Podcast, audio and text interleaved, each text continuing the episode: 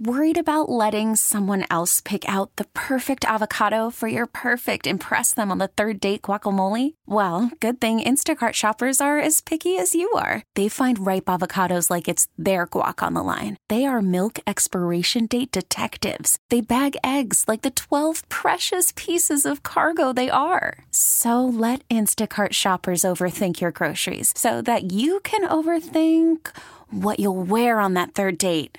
Download the Instacart app to get free delivery on your first three orders while supplies last. Minimum $10 per order, additional term supply. Baseball is in full swing. NBA playoffs are heating up, and your NFL team is gearing up for training camp. Listen to the latest on the teams you love here on the Odyssey app. The biggest sports radio stations in the country, providing unrivaled local coverage of their teams, all in one place. Exclusive interviews with players, coaches, and team executives, streaming live and always available on demand. Stay in the know with your favorite teams right here on the Odyssey app. It's 9:30 in 716. I'm Susan Rose. I'm Brian Mazrowski. Cloudy skies outside, 45 degrees in Buffalo. A dispute between the village of Kenmore and businesses Colvin Cleaners and Instaprints came to an end yesterday after the village said it will not seek to use eminent domain to expand the police station on their property. The village will instead use existing property rather than take over the businesses. Chris Bellani from Colvin Cleaners detailed the, his issues with the original plan. Instaprint does not want to relocate. They don't want to move. If they did, they would have sold their property to the village of Kenmore. The village of Kenmore is just taking over against their will rather than looking at other options to expand the police station. And we don't feel like that's right. Originally, the village tried buying out Instaprints on Elmwood Avenue, but owners felt the offer was too low. The village then tried to take over the property using eminent domain. At last night's meeting, Mayor Patrick Mang announced a change of plans. You know, we just decided, you know what? There's people that are objecting to this. Uh, we can still do certain things there, not ideally, but the, as I said, the police chief came to me today and he said, I looked things over and I think I can make this work. Now, the village saying police headquarters will remain at its current location, expand into the parking lot while adding a second floor, something they originally labeled as not being possible. New York's new climate rules will see gas appliances like ranges, dryers, and more banned from newly built homes and unavailable to purchase even for people who don't have gas appliances by 2030. WBEN's Tom Puckett is taking a look at the immediate impact. Jim Kelly of Kelly's Appliances believes the new state law requiring new appliances be electric only by 2030 won't affect current gas appliance users and homeowners as they'll be grandfathered. But it will still be tough for customers down the road. Gas is still the big winner in, in Western New York. It's, uh, it, it, in my opinion, it hasn't changed. It has not gone down. If anything, gas has gotten stronger over the last three years. Kelly says it should not affect his business as he also sells electric appliances. Michael Blum at All Parts Appliance and Service in Hamburg says he understands why the state wants to make the switch, but he thinks the rule may not take effect in 2030. I don't think it's going to come as quick as they're talking. You know, they'll probably be in a bit battling courts for a while to stop it, I would think. Blum says there's an advantage to having a gas appliance over electric. Power goes out, you still have gas on a range, at least the burners, not the oven, but so you're able to at least cook. You know, electric goes out, you, you basically going to lose everything. And obviously, with storms and different things, uh, power goes out quite a bit for people, and you're without it, it's tough. Tom Puckett, WBEN.com News. Gas appliances could be on the way out. I think a lot of people don't know this yet, and this comes as a shock. I think so too. So basically, the way that these new climate laws work, if you have a gas appliance right now, I mean, they're not taking it away from you or saying that you can't use it. However, when it comes time to replace that appliance, if it's after 2030, as it stands right now, you'd have to buy an electric stove, dryer, Right. whatever that might be. Which be. is not an easy changeover. I don't think so. For a lot of people who are, you know, so Yeah. used to the gas, I think there's going to be a run on gas appliances in December of 2029, maybe. Yeah. Um, but new builds would not be allowed to uh, install gas. They've already done this in New York City in many uh, ways, and now it's expanding across the state. Which has to add to the cost of the home. it would seem that If you have to go electric case, and it might be one of these things that maybe gets pushed back. We'll see, um, and we'll uh, be talking about that a little bit later on. Uh, a little over an hour from right now, Domenic Cortese joining us with uh, how this might affect what you do inside of your home. The Senate is out with its final version of the defense spending bill, and it includes a Republican request to end the military's mandatory COVID vaccines. The Defense Authorization Spending Act is enormous, more than 4,400 pages, and it spends 45 billion more than President Biden requested. Of course, it must now get past the House and Senate vote. It also includes a Republican push section telling the Pentagon to stop mandating COVID vaccines for service members. House Republican leader Kevin McCarthy wants the president to go even further and reenlist those who were discharged for refusing to take the shot. It's Andy Field. The House is voting tomorrow. Buffalo Central Terminal, again in the spotlight. Over the last several years, a number of different groups and organizations have looked into the massive restoration efforts of one of the more iconic buildings in the city of Buffalo, Buffalo Central Terminal.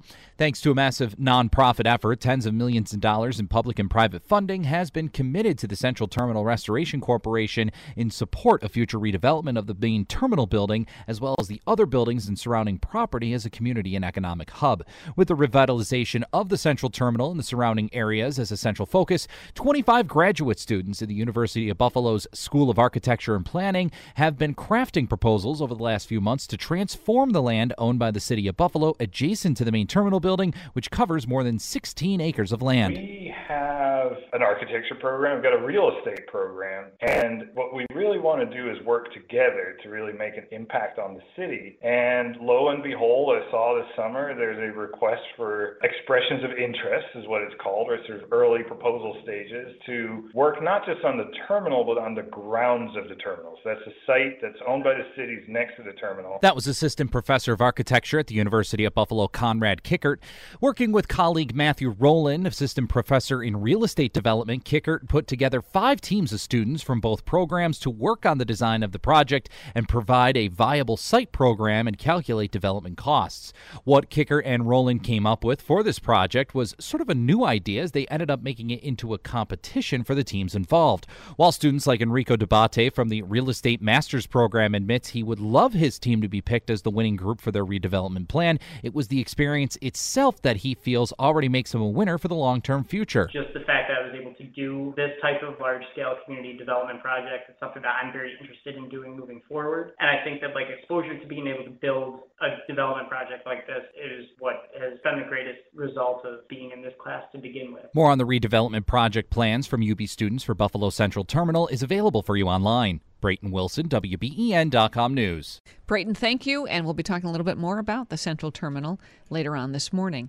The investigation into the attack on Moore County, North Carolina's power grid continues as thousands of residents face another day without electricity. There have been plenty of tips called in, but no solid leads yet on who shot up transformers at two Duke Energy substations Saturday night, knocking out all of the power to Moore County. County Commission Chair Nick Picerno. Whoever the perpetrator is, I hope they turn the power off in the cell they put you in. Duke Energy did have some good news about when the power may be coming back on. Hope to have all customers back on Wednesday night, just before midnight. Jeff Brooks with Duke Energy says if power is restored Wednesday night, it would be a day sooner than they first projected. Tony Marino, ABC News, Charlotte.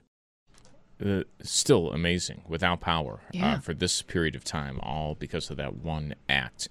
America marking today a day of infamy, 81 years after the Pearl Harbor attack. Over 2,400 U.S. personnel killed during the Japanese surprise attack that day.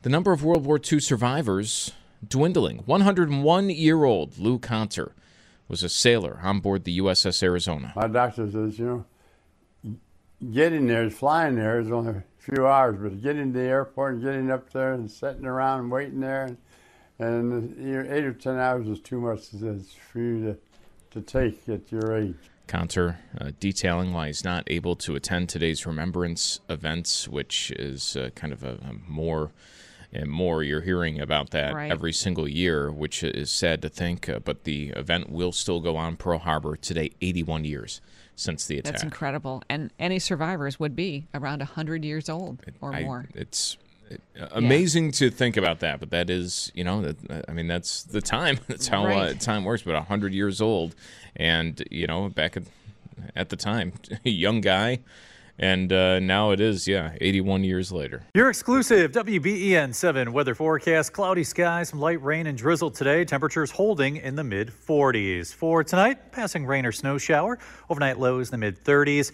On Thursday, mostly cloudy skies with highs near 40 degrees. Mostly cloudy with temperatures in the mid to upper 30s on Friday. With your exclusive WBEN 7 weather forecast, I'm Chief Meteorologist Aaron Mentkowski. Domenic Cortese is with us this morning, owner of Cortese Construction and host of the Home Improvement Show Saturdays here on WBEN. Domenic, New York State is moving toward big changes with homes, uh, new climate rules, and it's going to affect, as Brian just mentioned, how we heat our homes, how we operate appliances by phasing out natural gas for heating, cooling, hot water in favor of electric or zero emission systems. This is jarring for people who are just hearing about it. What about for you? Yeah. Yes, absolutely. And, and the and the real problem here is that the plan to replace natural gas is flawed, and it's flawed because most electricity is generated by guess what? Natural gas. So uh, we're kind of spinning ourselves in a circle here. And the other thing that's really distressing about this, and I'm wondering who's doing this research because the benefits of natural gas far exceed any of the consequences. In fact, you know, the whole argument about um, global warming, it's it's been proven that less than nine percent of our carbon emissions in this country are from natural gas. And so, if we eliminate natural gas, the statistics show that we're only going to lower that by one and a half percent. So, where are we headed here? The infrastructure is not in place to make this move. There's not enough electricity being generated, and to replace it, um, there's not another plan. And what do we have? What happens when the power goes out? And we rely on our generators to give us a backup uh, when when we have no power. What are you going to do then? Use batteries to to run our houses? And we know what the whole battery discussion leads us into.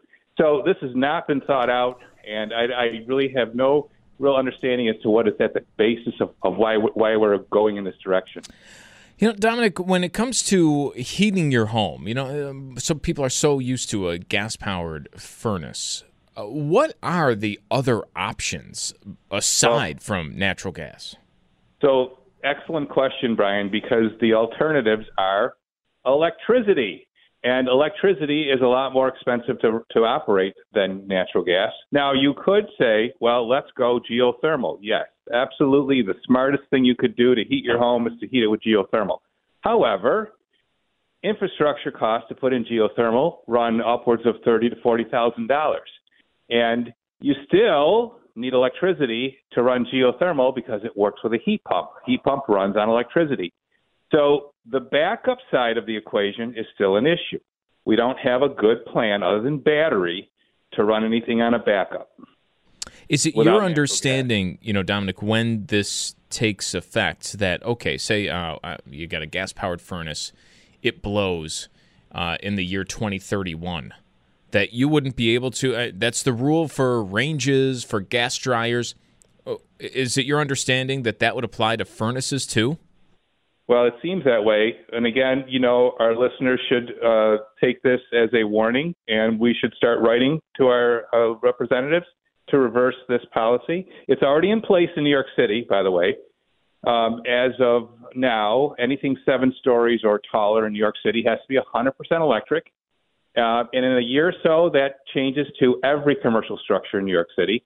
And then it starts to come across the state uh, in the residential setting in 2030.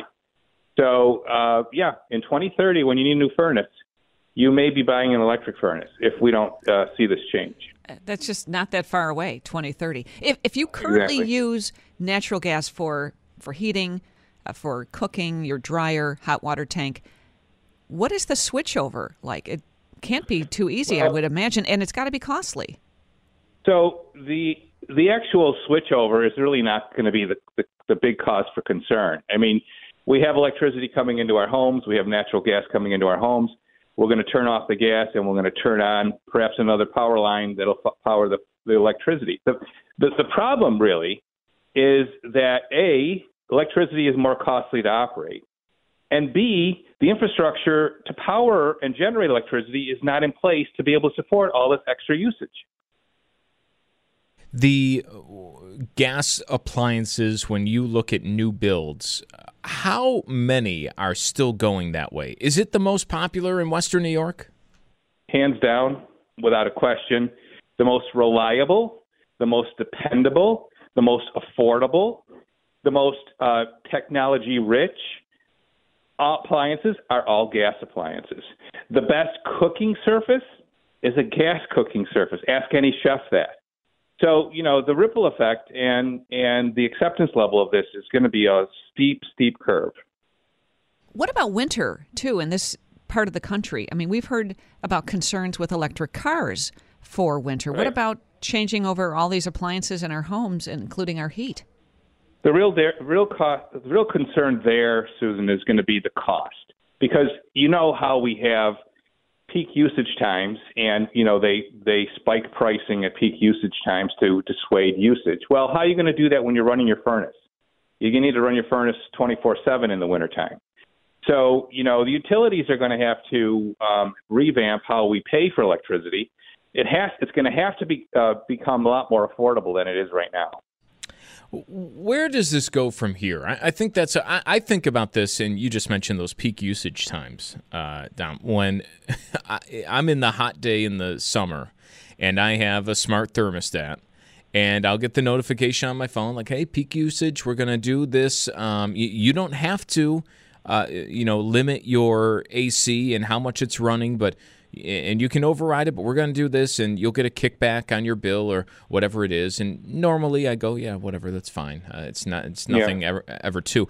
But I, I'm always thinking about, well, what happens when they don't give me the option to override and it, it, controls everything remotely when everyone has one of these smart thermostats I, do you ever think about the future with that and where we're all headed Absolutely, because again, right now, as we stand to sit here on on December eighth and discuss this, uh, December seventh. Sorry, I got us ahead.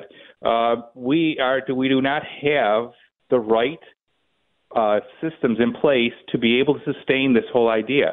Did you guys know that this is not this is a public policy tool? This is not.